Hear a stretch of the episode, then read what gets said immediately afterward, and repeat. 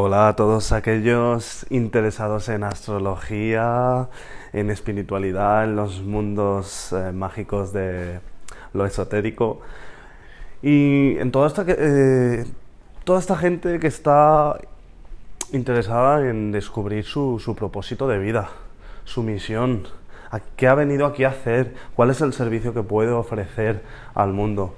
Para toda esta gente con corazón y con ganas de más y con ganas de elevar su vida, bienvenidos al podcast de El Universo Te Habla, donde justamente vamos a ver eso, cómo nos habla el universo. Y lo vamos a hacer principalmente con la astrología. La astrología para mí es la herramienta más potente que yo he conocido hasta ahora. Y mira que he conocido muchas. He conocido trabajar con energía, hipnosis, meditaciones, numerología, y todas me han gustado mucho, pero la astrología es algo que empecé a estudiar hace unos 4 años y sigo estudiando, y casi que lo estudio todos los días, porque siempre hay más que se puede sacar, y te habla de ti. Es que la astrología te habla de ti.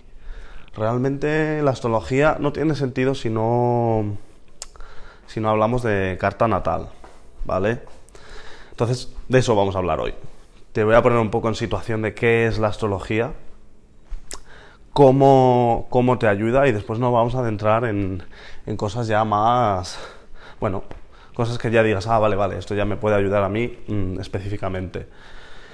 Entonces, la carta natal, cuando en astrología se habla de la carta natal o de tu carta astral, es lo mismo, ¿no?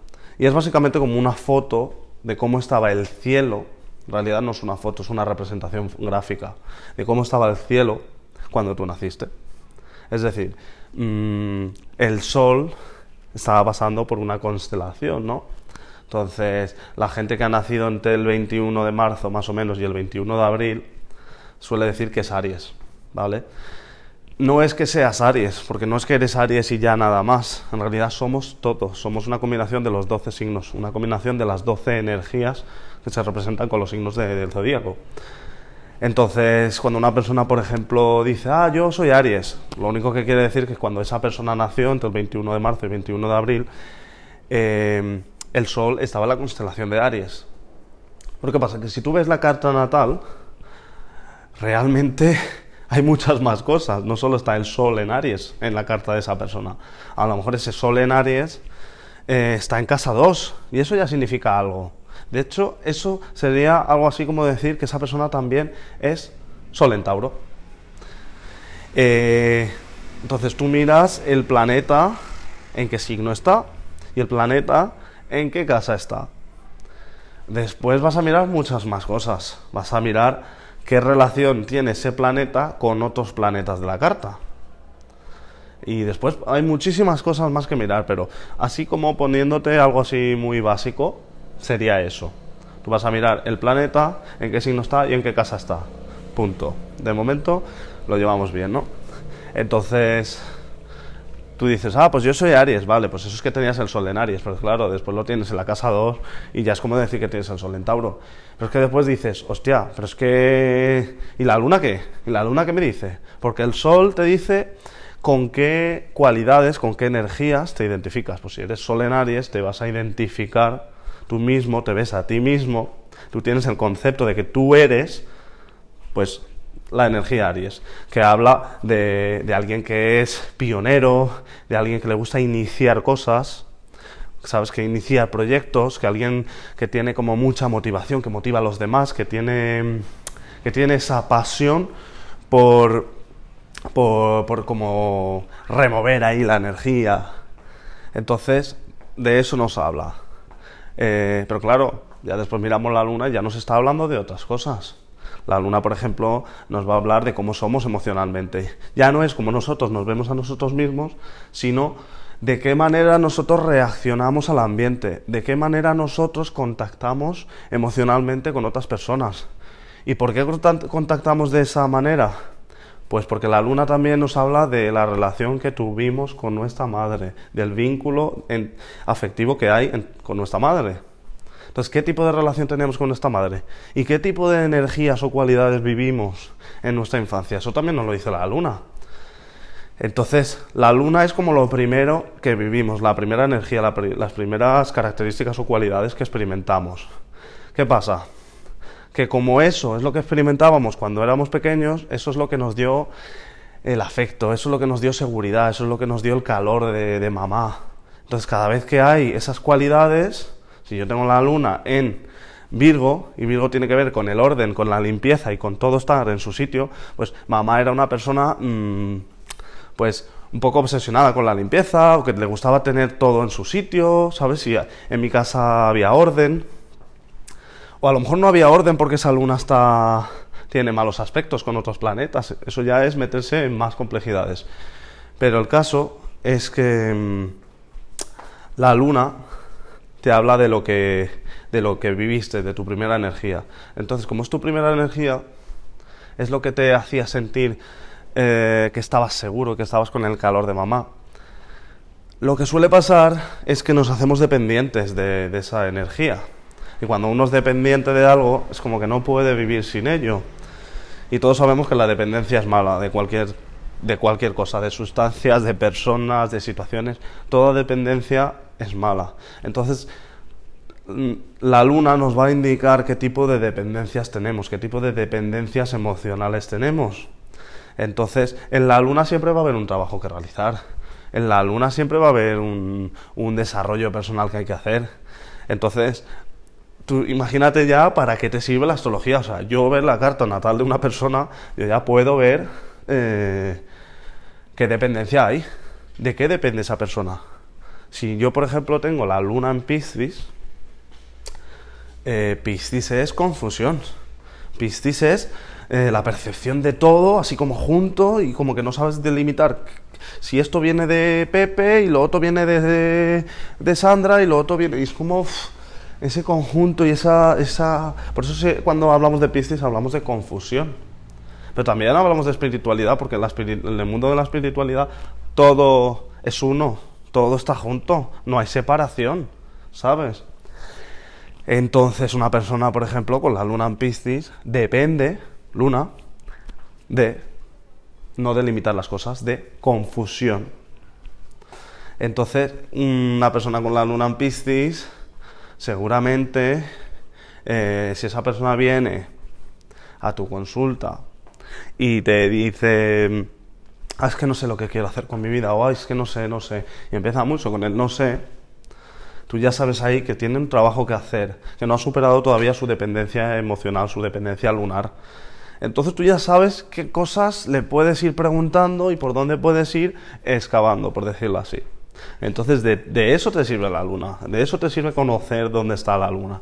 Y claro, esa luna va a estar en un signo, pero es que también va a estar en una casa. Y ya después, cuando tú ya sabes, cuando tú ya estás formado en astrología, pues tú ya sabes identificar muchas más cosas. O sea, esa luna tiene un aspecto malo, un aspecto tenso con otro planeta. Pues ya sabes, según lo que simbolice ese planeta, tú ya sabes esa luna... cuando hay dependencia lunar, también está ahí el otro planeta que, por ejemplo, Saturno, que depende, o sea, que nos viene a hablar de estructura, de que las cosas estén muy delimitadas.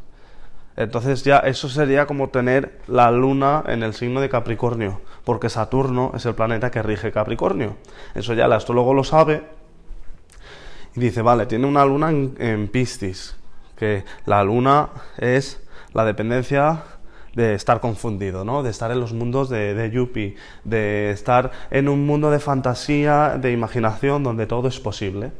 Está muy bien, pero claro, en el mundo real, a lo mejor no todo es posible. Y a lo mejor si todo es posible, pues se necesitan tomar unos pasos para cristalizar esa visión, para materializar eso. Entonces, si tiene la persona la luna en Piscis, pues ya tienes eso. Pero si además tiene la luna en Capricornio, pues ya sabes que la dependencia va de que haya estructura, de que las cosas se hagan paso a paso y que las cosas se hagan bien y de ser productivo. Y claro, si por una parte tuya emocional quiere tener las cosas cuadradas, quiere una estructura, pero otra parte de ti lo que quiere o de lo que depende es de que las cosas no estén delimitadas, o sea, justamente lo contrario. ¿Va a haber tensión ahí o no va a haber tensión? Pues claro que va a haber tensión. Entonces, la astrología te sirve de eso. O sea que espero que ya llevamos 10 minutos de audio. Espero que ya empieces a captar el enorme potencial que tiene la astrología y cuánto puedes aprender de ti mismo y cuánto puedes decir, ah, no es que te va a decir nada nuevo. O sea, sí, te puede decir cosas nuevas, pero ya no es tanto la información nueva que te va a aportar la astrología, sino el que vas a estar más en paz contigo mismo porque vas a decir, ah, vale, si es que tengo la luna en Piscis. Pero no lo vas a decir desde una perspectiva de, bueno, ¿qué le voy a hacer si es que soy confuso, no? Siempre dependo de estar confuso, ¿no? Porque es que me gusta estar confuso, porque eso inconscientemente me recuerda a mamá. Pues no, no lo vas a utilizar para eso, lo vas a utilizar para decir, ok, yo tiendo a X, entonces tengo que trabajar en X. Entonces ya sé por dónde está el camino de mi desarrollo personal. Entonces ya puedo empezar a investigar técnicas y estrategias para poner en lugar... no sé si lo estoy diciendo bien, a veces pienso en inglés. Pero eso, ya vas a poder ver qué tienes que hacer para salir de ello. Ya vas a poder empezar a buscar soluciones a ese problema, porque has conseguido identificar el problema. Y ya no te sientes mal, ya no es en plan de, oh, es que soy tan confuso, es que nunca tengo las cosas claras, es que... No, tengo la luna en Piscis y eso es un hecho y lo tengo que aceptar y tengo que trabajar con esa luna en Piscis. Pues una luna en Piscis va a necesitar, para dejar de estar tanto en ese mundo de fantasía, va a necesitar realidad. Entonces va a tener que trabajar en ser un poco más práctica esa persona, en adoptar formas de pensar y formas de hacer las cosas que le aporten, pues eso, un poco más de practicidad y demás. Entonces, pues ya así con todo en la carta. Si ves, por ejemplo, que tienes mucha agua, ¿vale? Porque claro, tenemos como los cuatro elementos, ¿no? Como la naturaleza, el agua, el aire, el fuego y la tierra. Si tienes mucho de uno, eso ya nos va a decir algo. Porque si tener mucho de agua es que eres una persona muy emocional, pues ya sabes que va a haber un desequilibrio, porque tienes mucha agua. Si, por ejemplo, no tienes nada de tierra, pues vas a ser una persona que te va a costar ser práctica y vas a tener que trabajar en ello. Entonces vas a saber tus fortalezas y tus debilidades. Y ya sabiendo eso, pues ya sabes en qué tienes que trabajar. Ya te puedes tomar la vida como decir, ah, mira, vale, a mí me ha tocado jugar con esto, a mí me tocan estas cartas, esto es como una partida de póker. A mí me tocan estas cartas y yo tengo que hacer todo lo mejor para yo ganar, para yo salir, hacer lo mejor posible con las cartas que se te han dado. Así que espero que después de este capítulo te haya cambiado algo en ti, haya creado esa